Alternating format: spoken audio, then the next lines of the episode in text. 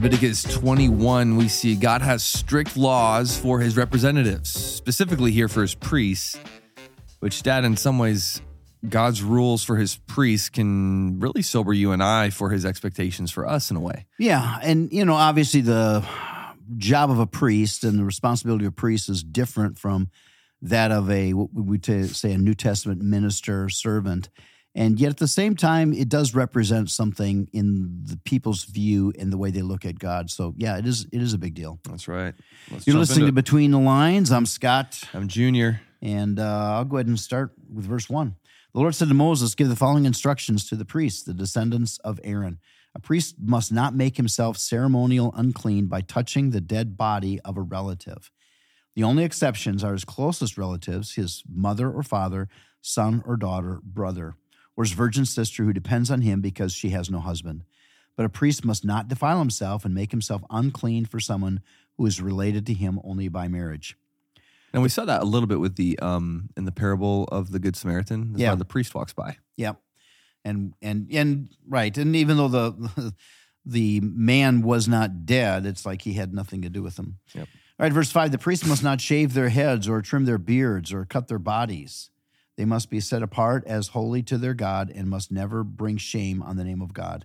They must be holy, for they are the ones who present the special gifts to the Lord, gifts of food for their God, which is the sacrifice, the offerings of sacrifice. Priests not marry a woman defiled by prostitution, and they may not marry a woman who is divorced from her husband. For the priests are set apart as holy to their God. You must treat them as holy because they offer up God food to your God. You must consider them holy because I, the Lord, am holy, and I make you holy. In other words, when you treat them as holy, you're treating them as special, as unique, and set apart for a special purpose. If a priest's daughter defiles herself by becoming a prostitute, she also defiles her father's holiness, and she must be burned to death. Yeah, Wow. Well, and you know, this isn't um, practiced today, of course, but you do see that in the qualifications for elders that, that a, a an elder's family must be. Yeah, having to do with character of their yeah yeah character of their life, but also their family. It, it is interesting. They have to demonstrate good leadership Yeah. in the way they uh, raise their kids and lead their families. And I've had people ask me before, you know, like Junior, do you ever worry that maybe your kids, you know, if they don't turn out, it'll disqualify you from ministry? And and I've said before, um, being disqualified from ministry would would not be what I'm worried about. I'd be wor- more worried about my children. Right, right. Yep. Yeah, I've recommended to some that it'd be better for you to in, instead take a step back and focus on your marriage. There's a number of times. Don't don't lose your marriage over ministry, or you may want to take a step back from ministry for a time, just to get your whole family or your kids or whatever. If you don't, you could do that's both. matters more. Yeah. Right. The high priest has the highest rank of all priests. The anointing oil has been poured on his head, and he has been ordained to wear the priestly garments. He must never leave his hair uncombed or tear his clothing. He must not defile himself by going near a dead body. He may not take him, make himself ceremonial unclean, even for his father or mother. You want to pick it up in verse 12? He must not defile the sanctuary of his God by leaving it to attend to a dead person, for he has been made holy by the anointing oil of his God. I am the Lord. The high priest may marry only a virgin. He may not marry a widow, a woman who is divorced, or a woman who has defiled herself by prostitution. She must be a virgin from his own clan, so that he will not dishonor the, his descendants among his clan, for I am the Lord who makes him holy. Then the Lord said to Moses, Give the following instructions to Aaron and all future generations. None of your descendants who has any defect will qualify to offer food to his God.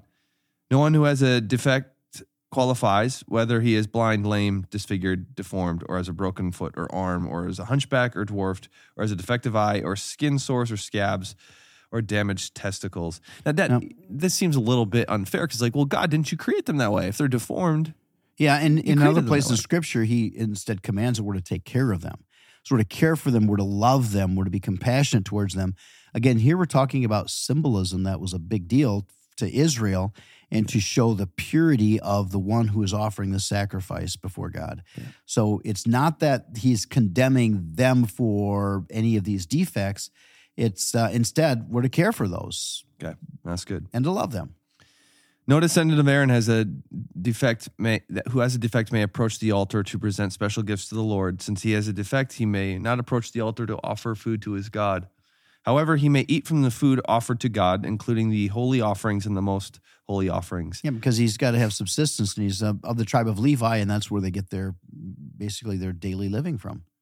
Yet, because of his physical defect, he may not enter the room behind the inner curtain or approach the altar, for his only for this would defile my holy place. I am the Lord who makes him holy. So Moses gave these instructions to Aaron and his sons and to all the Israelites. All right, so we're going to be uh, we're in Psalm 81 and Psalm 82. So I encourage you to read both of those. And uh, just Psalm 82, this is really good. Give judgment to the poor and the orphan, uphold the rights of the oppressed and the destitute.